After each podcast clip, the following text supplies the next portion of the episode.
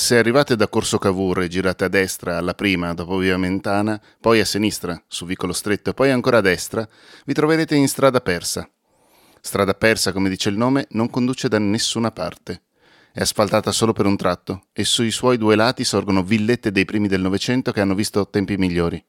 Ci sono facciate verdine o azzurrognole, mezze scrostate con righiere cadenti e persiane dissestate. Pare che lì dentro non ci abiti più nessuno, Strada persa sembra proprio un posto dove non succede mai niente. La casa che ho in mente io si trova al numero 3, di fronte a un palazzone moderno. È dipinta di un color glicine sbiadito, ha una scala d'accesso con il corrimano di legno tutto scheggiato e un gradino, il terzo dal basso, che si è aperto in due. Attorno alla casa c'è un giardinetto di ghiaia e un'aiuola piena di vecchie malvarose selvatiche sfuggite al controllo, che si sdraiano lungo i muri e si infilano fra gli scuri delle persiane sempre chiuse. In quella casa, in apparenza abbandonata, in realtà qualcuno dovrebbe ancora abitarci, qualcuno che è stato visto entrare per l'ultima volta molto tempo fa, insomma la Shura Mariuccia. Sì, quella vecchina paralitica che nessuno ha più incontrato da quando l'hanno riportata dall'ospedale più morta che viva, a bordo di un'ambulanza atterrata a luci spente in strada persa, col buio, alle undici di sera. Pare che fosse stata ricoverata per una malattia strana che le aveva tolto l'uso delle gambe e rientrava su una sedia a rotelle, tutta avvolta in fasce che la facevano sembrare una mummia. I vicini dietro le finestre dalle tapparelle semi abbassate facevano commenti del tipo sarebbe meglio se era morta piuttosto che ridursi così. A me, se mi succede, staccatemi la spina. Gli infermieri l'avevano trasportata in casa e poi, dopo circa mezz'ora, erano usciti chiudendosi il portone dietro le spalle. Da quel momento la vecchia Mariuccia non l'aveva vista più nessuno. In cambio era comparso quel nipote, Guglielmo, l'unico parente che visitava la casa con l'orglicino sbiadito. Strano, si dicevano i vicini di casa. Da dove viene questo ragazzo? La Mariuccia non ha mai avuto figli e nemmeno fratelli o sorelle. Eppure, alla sciura Anna, che un giorno gli aveva fatto il terzo grado davanti al cancello, il ragazzo aveva risposto così: Sono il nipote.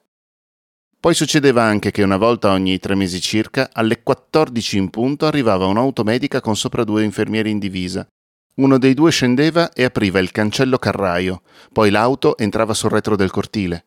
I vicini si domandavano che cosa ci facesse lì dentro quell'auto medica per diverse ore. Immaginavano che contenesse macchinari ultra sofisticati per effettuare costose terapie a domicilio, magari una camera iperbarica tascabile o qualche altra diavoleria moderna.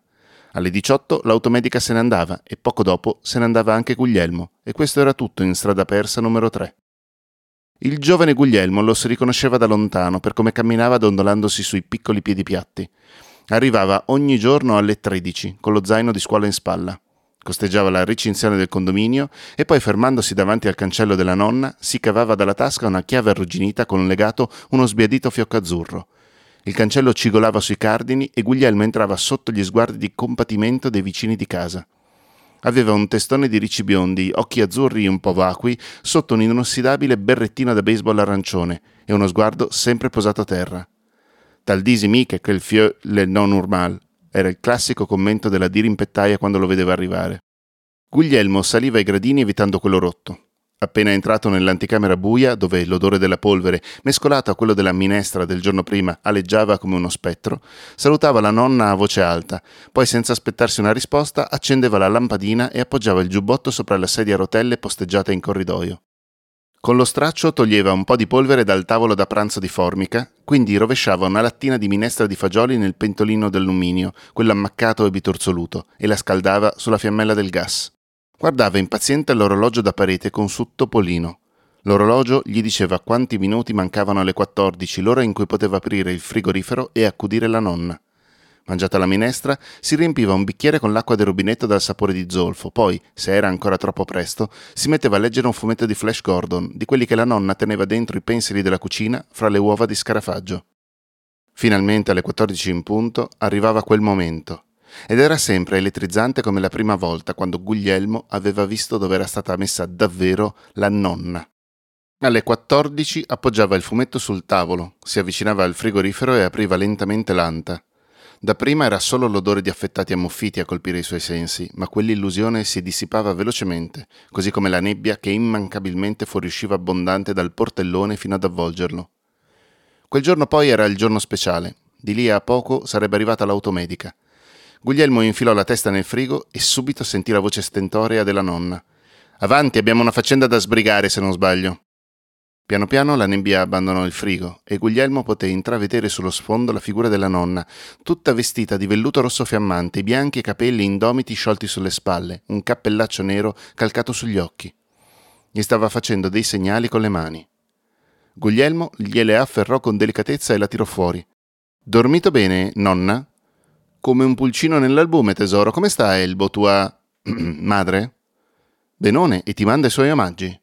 Sei entrato da solo? Sicuro che nessuno ti abbia seguito?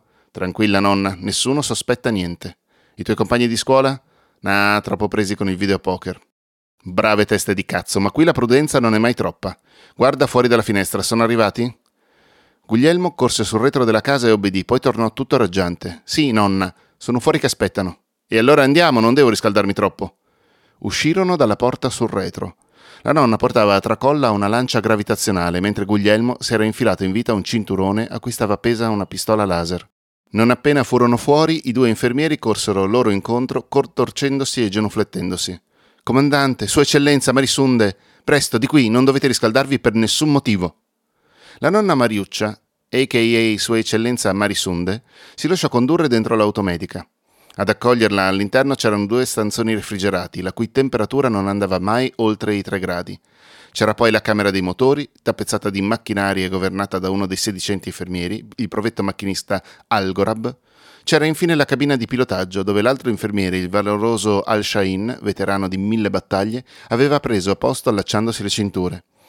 Quando tutti si furono seduti, Solo allora l'automedica iniziò a rollare e vibrare tutta, e di lì a poco si smaterializzò dentro la foschia del pomeriggio.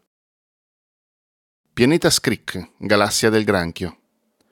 La folla in trepidante attesa ricopriva l'equivalente di cento campi da calcio. Stavano gomito a gomito anche se cercavano di non entrare in contatto troppo stretto per non riscaldarsi eccessivamente. Il terreno su cui stazionavano era coperto da una dura crosta di ghiaccio, spessa a alcuni metri, mentre il cielo sopra le loro teste era bianco. La neve cadeva a larghi fiocchi come sempre, come ogni santo giorno su Scrick. Tutto attorno all'oceanica adunata erano montati giganteschi megaschermi che avrebbero inquadrato il momento esatto dell'atterraggio dell'astronave. Tutti volevano scorgere l'espressione di Sua Eccellenza la comandante Marisunde nel momento in cui toccava il suolo del suo pianeta natale. Purtroppo lo sbarco doveva avvenire in gran segreto, in un luogo nascosto e protetto, in una delle poche roccaforti rimaste nelle mani della Resistenza. L'astronave si sarebbe materializzata all'improvviso, emergendo dall'iperspazio, senza dare al nemico il tempo di individuare le sue coordinate.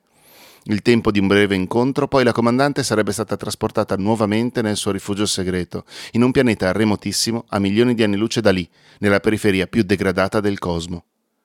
Un bagliore accecante ed ecco, l'astronave toccò terra, il portellone si aprì e Sua Eccellenza ne emerse in tutto il suo meraviglioso splendore. Indossava un fiammeggiante abito scarlatto e il suo candido viso era soffuso di luce celestiale. I capelli di neve fluttuavano attorno alla sua persona come ali. La forza si irraggiava dal suo corpo come un'onda magnetica. Accanto a lei il giovane, vigoroso, leggendario Willis, sua guardia del corpo proveniente dal pianeta Drillion, armato fino ai denti, bello come un dio, rassicurante e abbacinante nella rossa uniforme della Resistenza che sottolineava il suo rango e la sua possanza. Non appena la comandante fu sbarcata, si inginocchiò a baciare il suolo natio. Un'ovazione colossale sgorgò da tutti i petti e si tradusse in un grido appassionato. Immediatamente Vernoth dalle mille cicatrici, il braccio destro di Marisunde, trasportato fin lì da un altro lontanissimo pianeta sconosciuto, le si fece incontro. Il loro forte abbraccio durò lo spazio di qualche secondo, ma bastò a infiammare i cuori degli astanti. Infine Sua Eccellenza Marisunde prese la parola e davanti ai megaschermi il silenzio divenne inviolabile. Mio amato popolo, abitanti di Scrick, ma anche tutti voi, abitanti dei pianeti di questa galassia e dei milioni di altre galassie, che state ascoltando le mie parole in cosmofonia. Io vi saluto e vi ringrazio per ogni pensiero e per ogni atto d'amore e di devozione che incessantemente mi inviate e che attimo dopo attimo contribuisce a mantenermi in vita. Sono già trascorsi 15 anni da quando Droctlef, il nemico, al termine di un'odiosa campagna di strisciante sopraffazione e menzogna contro il governo ambientale, gettò la maschera rivelando le sue vere intenzioni proprio qui, su Scrick. Da allora tutte le istituzioni pacifiche sono state messe sotto attacco e poi asservite, le leggi abolite, la psicodroga legalizzata. Interi eserciti di entità pensiero vengono trasportati su raggi di luce attraverso le galassie per poi insediarsi sui territori di innumerevoli pianeti mediante avatar meccanici. Ed è guerra ovunque. Dal centro il mare si espande verso le periferie e il destino del nostro universo è appeso a un filo. E tuttavia la resistenza veglia, la resistenza combatte, la resistenza non si arrenderà finché ci sarete voi e ci saremo noi, che dai nostri rifugi segreti guidiamo la lotta contro il caos per riportare l'ordine, la pace e la speranza in ogni angolo del nostro universo. Questa è una promessa. La comandante sollevò verso il cielo bianco il suo fragile pugno e tutta la folla proruppe in un'appassionata ovazione, imitandola. Lacrime sgorgarono dagli occhi di Marisunde, lacrime che si trasformarono in ghiaccioli lucenti. Nel giro di pochi istanti tutti gli spettatori stavano piangendo, insieme a Marisunde, al valoroso Willis, all'indomito Vernoth dalle mille cicatrici. Mio popolo, gli anni terribili dell'esilio stanno per volgere al termine. Questo filano per noi le tonne, questo predisse l'oracolo. Presto arriverà il momento della riscossa, la devastante età della cavalletta terminerà e noi ci ritroveremo a cavalcare l'epoca della pernice bianca. Non abbandonate mai la speranza, nemmeno per un istante. Sappiate che dal mio lontano esilio io continuo a tessere questa tela dentro la mia mente e dentro il mio cuore, e i nostri pensieri uniti reggono l'universo nelle forme che voi conoscete. Finché questo avverrà, la fiammella della speranza potrà restare accesa. Non cedete. Arrivederci a presto, mio amato popolo. Ancora prima che gli astanti se ne fossero resi conto, la comandante si chinò nuovamente a baciare la terra coperta di ghiaccio. Poi rientrò nell'astronave, sciogliendosi dall'abbraccio di Vernoth, subito seguita dalla fedele guardia del corpo Willis e dai due uomini della scorta. Quando l'automedica toccò terra nel cortile di ghiaia ritrostante la casa color glicina e sbiadito, erano esattamente le 18 di un pomeriggio sonnacchioso nell'anonima periferia di una città qualsiasi, spalmata sulla superficie dell'ignaro, periferico, insipiente pianeta 3, ghetto del 200 milionesimo sistema solare nella smorta galassia chiamata Via Lattea. La comandante fu immediatamente trasferita dall'esterno all'interno della casa e poi riposta al sicuro nel frigorifero della cucina. Lì covava la speranza dell'intero universo. Buonanotte, nonna, a domani, mormorò il nipote Guglielmo appoggiando le labbra in segno di devozione sulla porta dell'elettrodomestico. Di lì a poco un ragazzino dalla testa grossa e sgraziata, i capelli ricci, i piedi piatti troppo piccoli, l'immancabile berrettino da baseball arancione, usciva dal cancello dell'abitazione sita in strada persa numero 3. Nel palazzo di fronte una coppia di vicini, marito e moglie, cercavano di prendere il fresco della sera prima che calassero le zanzare. Guarda, Elvira, è il nipote della sciura Mariuccia, regolare come un orologio, ne? Tal disi mia, Alberto, quel fio le non urmalle, un disgrazià lui e la sua povera nonna. Strada persa, come dice il nome, non conduce da nessuna parte. Del resto, è opinione comune che in strada persa non succeda mai niente. Quindi se siete alla ricerca di un locale in cui farvi uno sciottino di vodka, vi conviene risalire a sinistra su vicolo stretto, poi prendere la prima destra e poi ancora a sinistra, allora vi ritroverete in Corso Cavour. Lì sì che succedono cose, cose importanti, ci potete giurare. Questo racconto l'ha scritto Marina Milani, insegnante, scrittrice e in tempi pre-Covid era anche viaggiatrice camper munita. Ha pubblicato un romanzo young adult intitolato Halgas per Edikit e alcuni racconti su riviste e raccolte. La sua pagina Instagram è Marina eh, l'ha cambiata, aspetta, l'ha cambiata perché me l'ha scritto.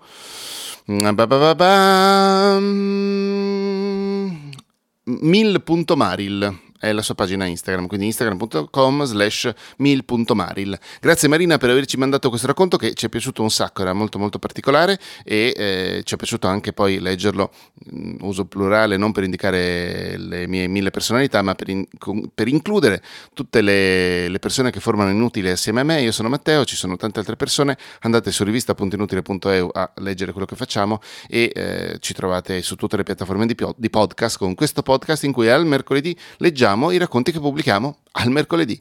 Ciao, alla settimana prossima.